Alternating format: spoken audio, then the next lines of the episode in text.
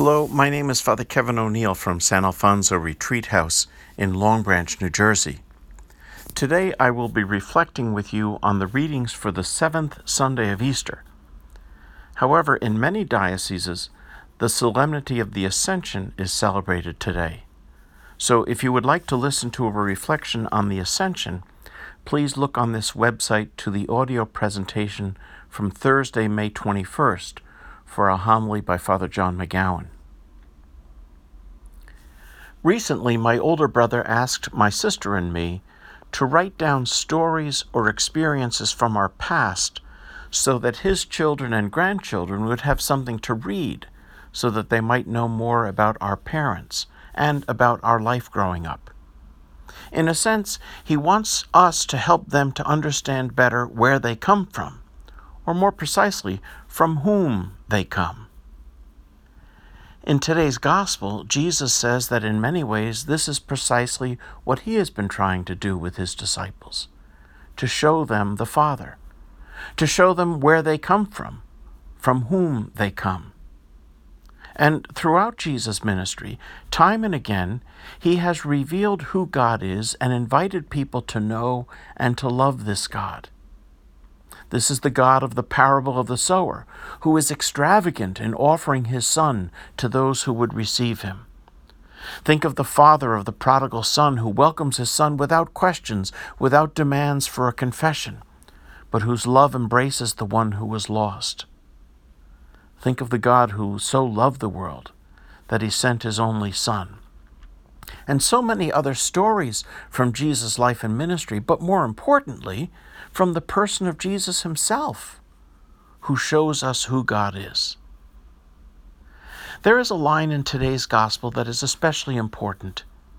At one point, Jesus says, Now this is eternal life, that they should know you, the only true God, and the one whom you sent, Jesus Christ.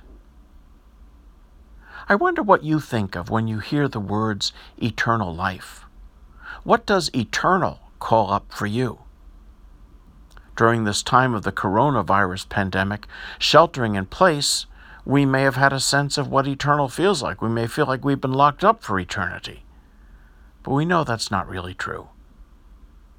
But what does eternal life mean to us?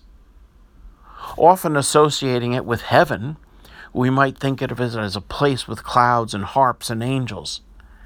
But hopefully, an eternal happiness, and a happiness that comes from being loved by and loving God.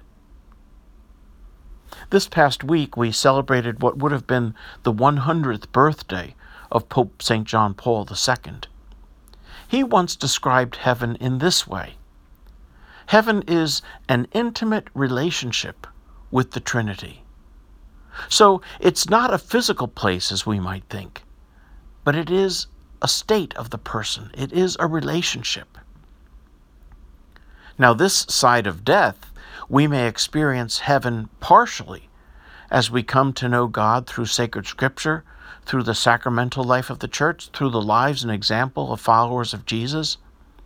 But the fullness of that life, eternal life, comes after death, when we are fully united with God when nothing gets in the way of our loving God and experiencing God's unconditional love for us. That's eternal life. On Sundays, I receive an email called Maria Shriver's Sunday Paper, where she offers reflections from the week just prior.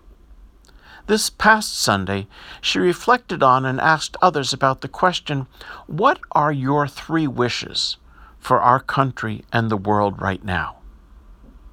Answers varied from a vaccine for the virus to world peace. Her third wish was for every person to feel deeply loved, deeply seen, deeply understood, deeply heard, and deeply valued in their homes and in our country. Jesus' message of God was precisely that we are loved, that we are seen, that we are valued, that we are loved into being that we are held in being by love, and that we will be held forever in eternal life. It has been my experience during this time of sheltering in place that I have had extra time, certainly time that I didn't have before. Maybe that's your experience as well. Might we use some of this time to be with Jesus, with the Father and their Spirit, to know them, and to experience even now a bit of heaven, a bit of their love, a bit of this intimate relationship with the Father, the Son, and the Holy Spirit. God bless you.